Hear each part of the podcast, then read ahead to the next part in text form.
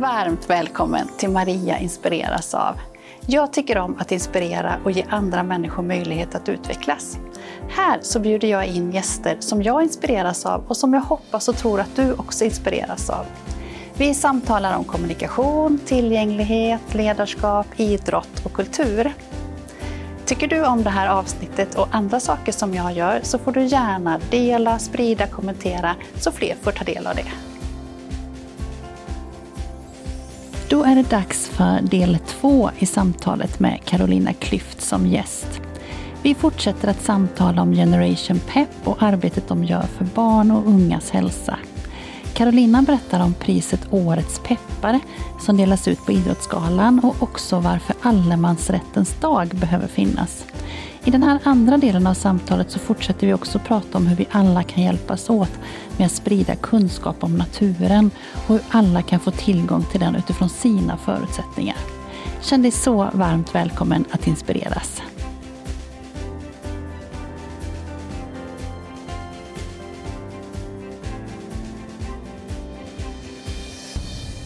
En annan del som eh, du lyfte tidigare det var det här med att alla inte har samma förutsättningar och så, så är det ju. Vi har olika förutsättningar, eh, människor på olika sätt. Då. Eh, och en av de delarna som ni har jobbat med eh, är ju Årets peppare.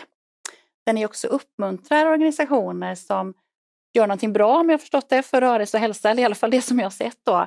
Eh, och pristagarna 2021 de har jag haft här som eh, gäster också i podden och vodden eh, med Bara vanlig-organisationen.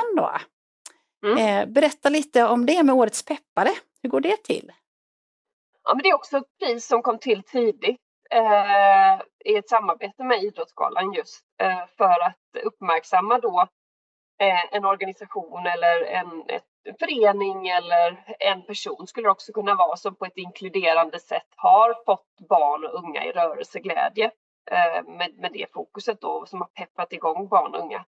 Eh, och priset har gått till väldigt många olika typer av pristagare och det visar väl också på att det mm. finns så många olika arenor som man faktiskt kan eh, påverka barn och ungas rörelseglädje. Så det priset har också nu delats ut många år eh, på Idrottsgalan och det har vi varit väldigt glada och tacksamma för. Och vi gör det numera tillsammans också med Riksidrottsförbundet så det är ett samarbete mellan, mellan Riksidrottsförbundet som också står bakom Idrottsgalan då givetvis är uppdragsgivare där och, och eh, Generation Pep tillsammans. Mm. Mm.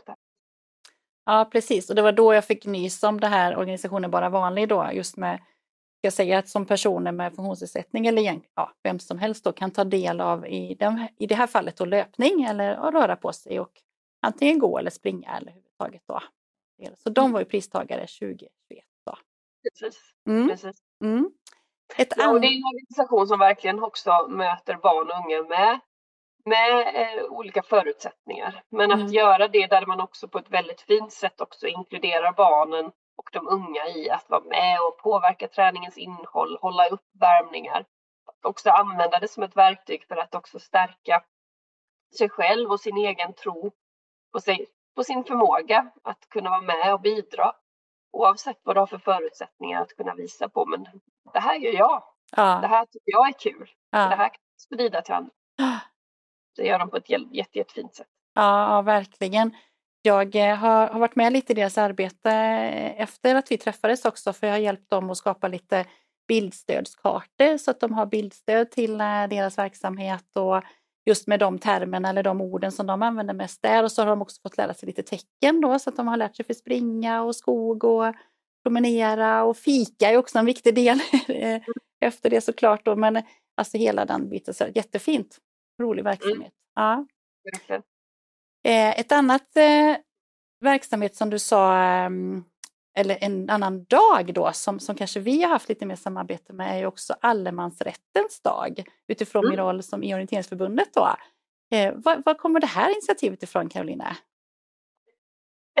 Ja, det här initiativet eh, kom egentligen att, av att vi förra året på våren eh, började diskutera. Dels så har vi, eh, hade vi en ny founding partner, Revolution Race, som eh, gör friluftskläder. Eh, och de började prata om också om att göra någonting kopplat till friluftsliv och att vara ute och sådär.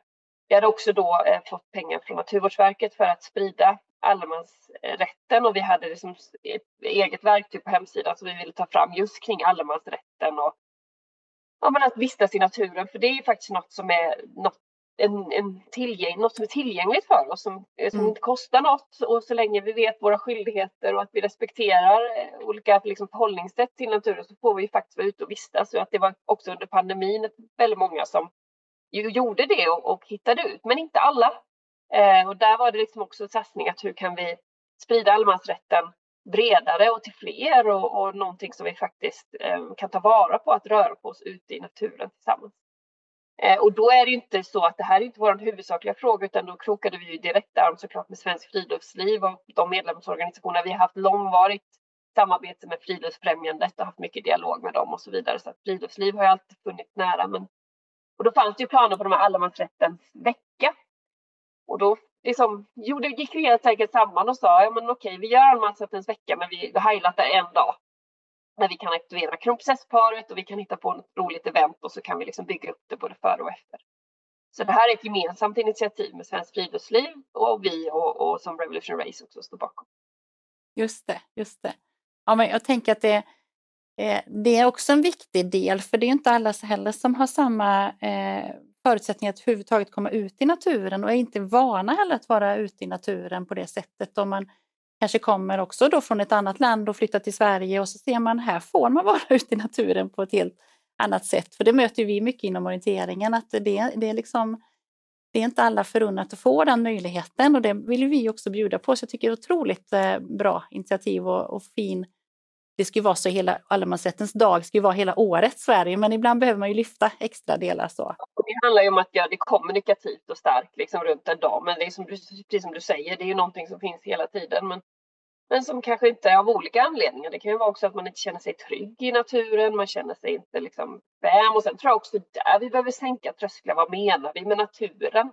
Oh. Det handlar ibland om att vi en del som är lite mer hardcore och som är verkligen inbitna naturmänniskor, det är ju liksom att ta ryggsäcken och tält med kanske och trangarköket och ge sig ut och till och med liksom stanna en natt i naturen. Men vi måste kanske också sådär sänka det kanske handlar om att man tar med sig filten till parken, till det här grönområdet som finns precis i närheten eller den där dungen och, och liksom belysa att, att vara i, utomhus i naturen kan också vara på väldigt många olika sätt. Du kanske tar din lunchlåda eh, iklädda dina liksom, arbetskläder eller dina jeans och din kavaj och sätter dig och njuter i, i gräset med din lunch.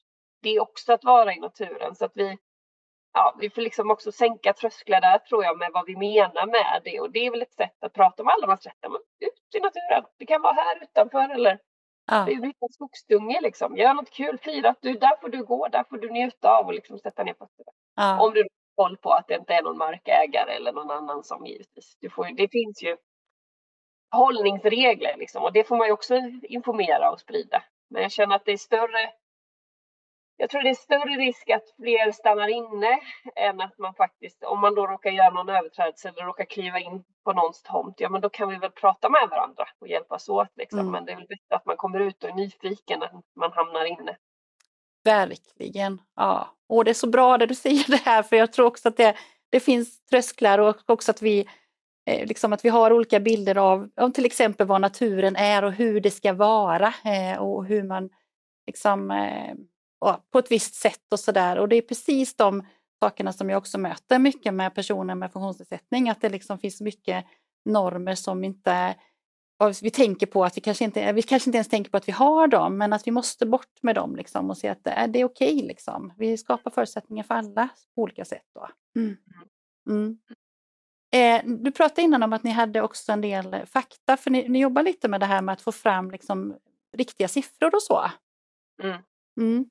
Ja, vi, vi, vi gör ju en, en stor enkätstudie varje år som heter PEP-rapporten där vi frågar, ställer frågor till barn och unga och deras vårdnadshavare kring hälsa. Och det har vi också gjort, den kommer för femte året i rad nu då eh, och det gör vi årligen. Eh, men, och den kompletterar vi nu också med lite rörelsemätare som vi har haft ute nu då under hösten. Eh, sen finns det ju väldigt mycket, alltså man ska väl veta att kunskapsläget är ju väldigt, det finns ju väldigt mycket kunskap och väldigt mycket som kommer. Men så kanske vi inte har riktigt så mycket på barn och unga utan det behövs ju och det, till, det tillförs ju nu bland annat GH en stor studie nu kring liksom rörelse och kognitiv förmåga och liksom sådär. Det finns ju det mm. finns väldigt mycket som pågår. Vi har haft bunkerprojektet för några år sedan, ett antal år sedan och sådär och det finns ju, det finns mer och mer studier så att även på barn och unga. Eh, men vi vet ju väldigt mycket om fysisk aktivitet och vi vet väldigt mycket om kost. Det finns väldigt, väldigt mycket kunskap också.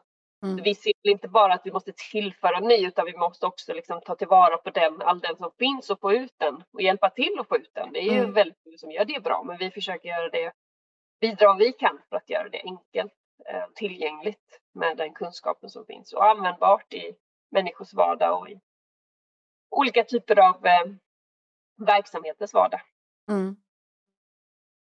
Jag tänker också att det är precis som du pratar om det här med samarbetet också, för det är klart att det finns hos andra också den kunskapen, men det är ju det, det svårigheter vi ofta har i samhället att med kommunikation och information och nå ut till människor och sådär, så att det är bara bra, tänker jag, att man hjälps åt med den biten. För liksom grunden ligger ju det att vi vill förbättra människors möjlighet till rörelse, eh, det som, som ni jobbar med precis. Ja, och det är ju, du, du, du om någon vet här med kommunikation och kommunikationsvägar och kanaler och på vilket sätt man kommunicerar och hur man kommunicerar. Alltså det, det är ju otroligt svårt att nå ut brett och det är ju det som kan göra att jag ligger sömnlös på nätterna. Det är ju att man, när man jobbar med de här frågorna, att man potentiellt sett skulle kunna göra frågan värre. Eh, och med det menar jag att man eh, liksom egentligen förstärker hälsoklyftan. Det är inte så att jag tror att jag generellt sett kan göra frågan värre, för ju mer vi pratar om det, desto mer kommer den lyftas. Men om vi fortfarande bara når fram och kommunicerar och når fram med våra verktyg och med det vi vill liksom skapa för barn och unga till de som redan har förutsättningar, alltså till de mm. som redan har kunskapen eller som de som redan är intresserade av frågan, ja men då riskerar ju de bara att liksom springa ännu längre fram och sen de som då har sämre förutsättningar, som vill men där det liksom inte går. Det finns, inte ens, det finns inga föreningar att välja mellan här ens. Jag vill gärna att mina barn ska vara aktiva i föreningen men jag har inte råd och det finns inga föreningar. Eh, och då riskerar ju de, om inte vi liksom, om inte vi är där och informerar och sprider kunskap och bättre förutsättningar, kommer ju de halka ännu mer efter då kan ju den här hälsoklyftan i värsta fall bli värre. Och det har vi ju tyvärr sett lite tendenser på också av pandemin, att hälsoklyftan och alla vi vet, all forskning, allt, allt vi vet utan att vi behöver lägga någon politik i det hela, det är klyftor i samhället, stora klyftor, ju större klyftor, desto mer problem, sociala problem, mm. brukar se. Så vi behöver liksom tajta till försöka utplåna den här klyftan som vi ser mellan människor. Mm. Ja, superintressant. Eh, jag tänker att vad, vad, är det några, några specifika projekt eller så där som du har känt under de åren som du har varit verksam nu, eller egentligen ända från början då, som du, ja men det där var en, liksom, som du vill promota nu eller säga att det där var en riktigt bra grej, det där hoppas jag att fler kan ta efter eller någonting sånt. Idéer kan det också vara. Ja, men jag tror, men dels så tycker jag bara den senaste tidens, eh, jag tycker vi, vi, vi, vi, vi, vi, vi är ganska nedslagna av siffror och, och fakta kring de här frågorna just nu. Det, det, det går ju inte åt rätt håll, men samtidigt så blir man också väldigt eh, glad över det stora engagemang som verkar finnas och verkar också bli större och större för de här frågorna där fysisk aktivitet och kost liksom inte längre bara skjuts till att det får väl alla ta hand om själva utan att man förstår också att det är ett samhällsproblem. Ehm, det tycker jag känns väldigt positivt generellt. Men sen måste jag nog ändå säga att det vi gör i det här pilotprojektet tillsammans med sex pilotkommuner runt om i Sverige just nu som vi nu kommer att utvärdera vetenskapligt och som vi också kommer växla upp och sprida till fler kommuner. Det är väldigt, väldigt spännande för det är ju trots allt ute i kommunerna där liksom det här allra viktigaste arbetet sker som ligger närmast medborgarna.